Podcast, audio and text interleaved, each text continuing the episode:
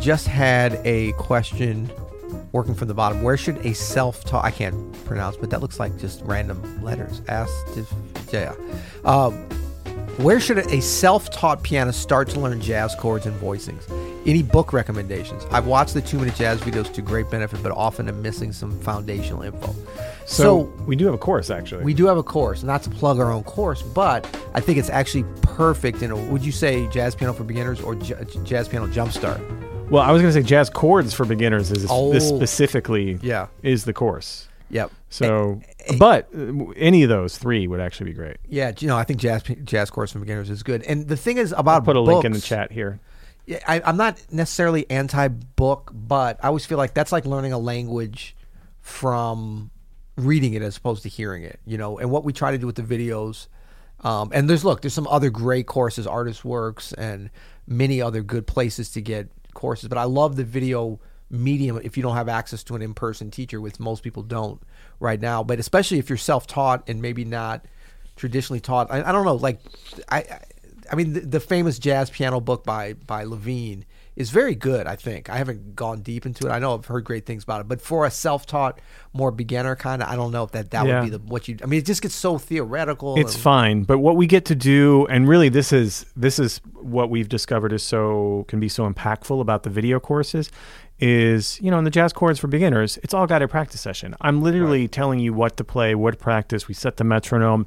Uh, there's no guesswork and like, well, how long should I stay with this, or how should we? It's just we we do what I you know what the instructor says, and it's almost like a guided meditation or like a spin class, Yes, something like that. But it is like that, a and friendly jazzy spin class as for it were. beginners especially they, they seem to respond really well to that whereas a more advanced player who knows how to practice knows how to grow has their own systems for doing that yeah, Yeah. throw all the information at them and they're going to sort that information out and put it in ways that they that they know can work but for beginner we, we recommend these videos because they just we are able to hold hold the, the student's hand in a way that really makes them sound good i think as and i'm so proud of this that we've that we do this man Yeah. is sound good as efficiently as possible Yeah, and I think that the you know the guided practice sessions, especially at this level, uh, is is a real game changer. I mean, it's not. I mean, that's just what people have been saying to us, and so it's it's a great program that that you've developed because I used to think more like, oh, you should know how to practice, but that's kind of like you know, oh, you should know what to do once you get to the gym. Yeah, if you're like a gym rat or you grew up with a parent that was a personal trainer, you're going to know intuitively what to do when you get in there. It's not as easy as just grab a weight and start doing it. But to get what all the nuances and the types of things that you do in the guided practice session, it it's not the only way, but it just it gives you a f- efficiency advantage by doing it in that way and gets you to to the to the position where you can develop because you're i mean all this stuff is you're practicing on your own just like in the gym you're the one who's asked to pump the iron but it puts you in an efficiency standpoint with with the camaraderie of others doing the gps's too that really gives you a great advantage It's true. Uh, we got a couple of funny questions here. Ian says, "What's the best music to listen to to get pumped f- up for running?" Asking for a friend, and that's funny because I know Ian is uh, your running guy, right? yes and he's um a mindfulness coach as well and is very interested because you keep mentioning your expertise in meditation and I've bragged about it and he wants to be he wants you to be in touch with him Let's do it. that. Let's do it, Ian. Totally a side note from the Let's come up with a from what's happening mindfulness for jazz piano course. That'd be really fun. To There we do. go. Uh, so he and- wants to know what was the question? Oh, what's the best music to listen to to get pumped for running? What do you listen to on your runs? Well, I don't really uh, listen while I'm running, but to pump up before, I'm definitely not listening to like mellow jazz. Now, I used to do. Um, I used to go on some long runs. and Black I had a- Codes. yeah, right. I had a I had kind of like a playlist that was just a lot of stuff that was sort of deep listening for me because it was stuff I knew really well. Yeah. But I find that like rhythmically and stuff, it gets a I, I, I get a little bit thrown off with music while I'm running because I do. We were talking about practicing different things and, and rhythmic things as well as you know melodic singing and stuff, but. um I, I kind of relate a lot of the running. I really get into a pace. And Nice. like, I almost kind of work on my time in, a- in a weird way while I'm doing that. So if the music is not at that tempo as as the running tempo, it gets it gets a little bit jarring for me. But I think pumping up beforehand that's like an important thing. Like you know, and I would say yeah, actually Black Codes that would be great. Any Kenny, anything Kenny Kirkland solo, come on. Uh, Tour Talk says, "What's the best thing to drink when practicing?" Well, This was not bad. A little Espresso. little blueprint espresso. I always go for coffee, especially in morning practice. Coffee is the best.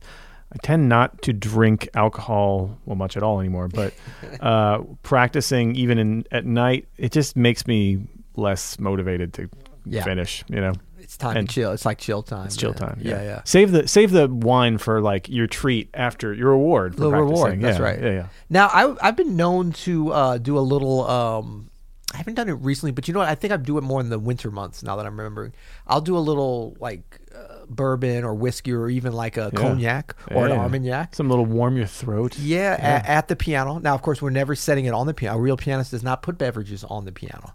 That's a, right. a real pianist put beverages in their belly, right? That's right. But no, just a, like a nice little reward, and, and that actually you can use as like a little sip every time. Say if you're going through some scales or whatever, you don't want to turn it into a drinking game. That's not going to work because your your mileage may vary YMMV as we are always saying. So um, cool.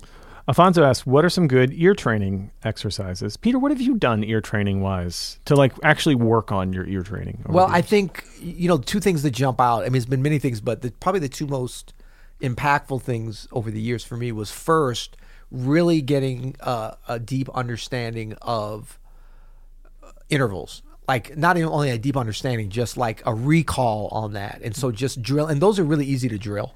And you can, you know, have a friend help you is kind of better where you're just playing. I remember my, my mom or my dad would play, you know, just play intervals and then different ways, and I identify them or whatever. So that's just um, but I think that that's so fundamental to all the ear training you'll ever do is being able to identify because you know when we start talking about any kind of harmonic conceptions, being able to hear them, not necessarily theoretically analyze them, but being able to hear them, it's always combination of intervals. But also when you're learning solos, and that's my nu- number two big ear training thing is learning solos. Like Yep. all that time I spent floundering through and messing. Is this right? What is he playing? But then you trying to match it up. I mean, that's just priceless. That is Yeah. the best training. And don't you think learning intervals, it's almost more important for most improvising musicians to learn intervals rather than even learn how to read music. Because if you know intervals and you can hear anything like that, like Yeah. intervallically, you can pick out your own music from recordings, which then, as you just said, when you then have to match it up, right? Yeah. That is some additional like ear strength training, right? That is just essential for any great musician. I think learning solos, even learning um, just learning melodies, learning Yeah. trying to pick out chords. Like I get a lot of people who are like, "Ah, it's so frustrating to try to pick out voicings or chords." I'm like, "Well, yeah, because you don't do it. Like, just do it. if you just do it, you start to understand what's going on. You start to be able to hear things better. It's like anything else. The more you do it, the easier it gets. So you just have Right. to throw yourself in there and do it, even though it's kind of a drag at first. Yeah, and it's you know it's a process. Like ear training is a process, even for people that um, have great ears. Uh, it's so much more of a process than you realize. Like the amount of time that you need to spend, but it's fun if you do it right. And so you know we're always talking about falling in love with the process. I mean, and that's the great thing about learning solos, picking things off of uh, recordings that you like, is that it's very exciting um, as you start to do it. And I mean, and and the nice thing too is like even as you're failing, you're actually developing your ears. It's one of those things sure. like, and you're going to be failing 95% of the time in For the sure. beginning. So you just can't get discouraged. You know, grab onto the wins. Make sure you're always um, learning things that are relatively easy, and then also.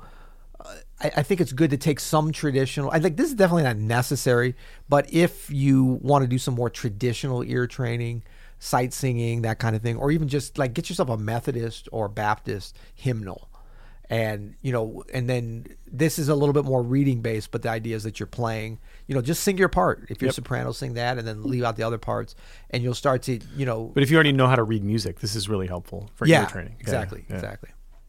Uh, so Ian asked, same Ian asked, as a drummer, I would love to hear you both discuss what you like to hear from a drummer uh, in a trio context, and then interplay. yeah, Oh, he wants us to play some what? Are you sure? Yeah, you want us to play some more drums? Uh, interplay between drummer piano you strive for. Thanks. Uh, so uh, this is, I think, the drummer pianist relationship can be one of the more rewarding. Uh, I mean, it's all good, but there's something really special about finding a drummer that you vibe with and that you you can react to and, and you're having a conversation with. And so, but I think like every other instrument for me, and we've talked about this lots before, but the drummers that um, that I vibe with the most are super clear with the form. That's like first and foremost. yes. Time and form, they're really great at marking the landscape of the tune, right? Definitely. And that gives everybody in the band freedom. And that also should be your job too as a as a pianist uh, or a bassist is like marking the form, no matter what kind of music you're playing, is part of our job in the rhythm section. And Yeah. so, a good drummer who who you start to have a relationship with and understand how they mark the form and how they how they can play off of that. That's Yeah. when it gets really really good for me. Yeah, I mean, I think um, what is that saying? Discipline equals freedom. Yeah, You know, so you take exactly. the, Yeah, the discipline of somebody marking the form. I mean, every the, the, the key I think is that you know everybody in internally is marking the form. Like that's the top level. Like when there's this innate sense of what the form is. But I think that when there's that kind of almost unspoken trust that the drummer and I know I'm I'm old school. If I have any fault, it's that I'm too old school with my thought process here. I know it's supposed to be free and gazing at your shoes only, introspection and and flannel shirts. you always But- mention these any faults, but there seem to be a lot of them. I have a lot of faults. if I have any faults, it's that I have a lot of faults. Uh, if I have any fault, it's that I have several faults. uh, I'm like a I'm like a California fault line. No, but the the thing is, so the drummer, I look at it as a traditional thing. I'm like, yeah, everyone's supposed to have a good time and know the form, but the drummer's really supposed to know it. So what happens is the discipline equals freedom. The drummer's discipline of like really nailing the form. And I don't mean like bang, like on one every chorus in an annoying way. I mean like they're always playing the form. They're not Yeah. counting bars. Like they're Yeah. playing the song all the So time. So important. So they're supporting you. So it gives you a freedom and in fact gives them a freedom in the whole rhythm section and the whole band but it especially gives the you know if you're soloing or whatever the freedom to know that you can do whatever you want. And then that helps you to learn like you know part of the thing and whenever people compliment me about like oh wow you play the form so well your time is so good i'm always quick to like give credit where credit's due and that is not only the whoever i'm playing with at that time but the years of playing with these master drummers. You're talking about greg hutchinson brian blade herlin riley um, Montez Coleman. I mean, these are some of the musicians I've played with more than anybody. So it's like I, I'm actually, when you consider the company I've kept, kept drummer wise, um, Carl Allen, um, Ulysses Owens. You know, the the company I've kept, I'm actually not that good at my time. Now that I think about it, if I have any fault, it's that I didn't I didn't heed all this expertise. Um, but but you know, also just Elvin Jones. I feel like I've played with Elvin Jones because I've listened, I used to play along with his rec- recordings and imagine playing with him. You know, you gotta you got to draw on all the different elements. Max Roach. I would say too an important important characteristic for a great drummer is is the same as any other musician, which is that they put a real priority on listening to the rest of the band and their place in it. And because it can be an instrument that can just kill everybody else. It can sonically destroy. It could take us all out if it wanted to. it is the veritable sonic boom It could be. of Uh, uh, so a drummer that is sensitive enough to be able to keep an intense groove in a quiet dynamic and then know when to take it up and can uh, like I don't I don't want a drummer to be quiet the whole time either. Like I want them to elevate the room. Like only they have the power to do, you know. Ooh, so- Jeff Watts. That's another good one. Like he's, I mean, Think. like how do you how do you become chat? You know, a little bit aggressive, not a little bit, but like aggressive at the right times with your ideas and with your time. And, yeah.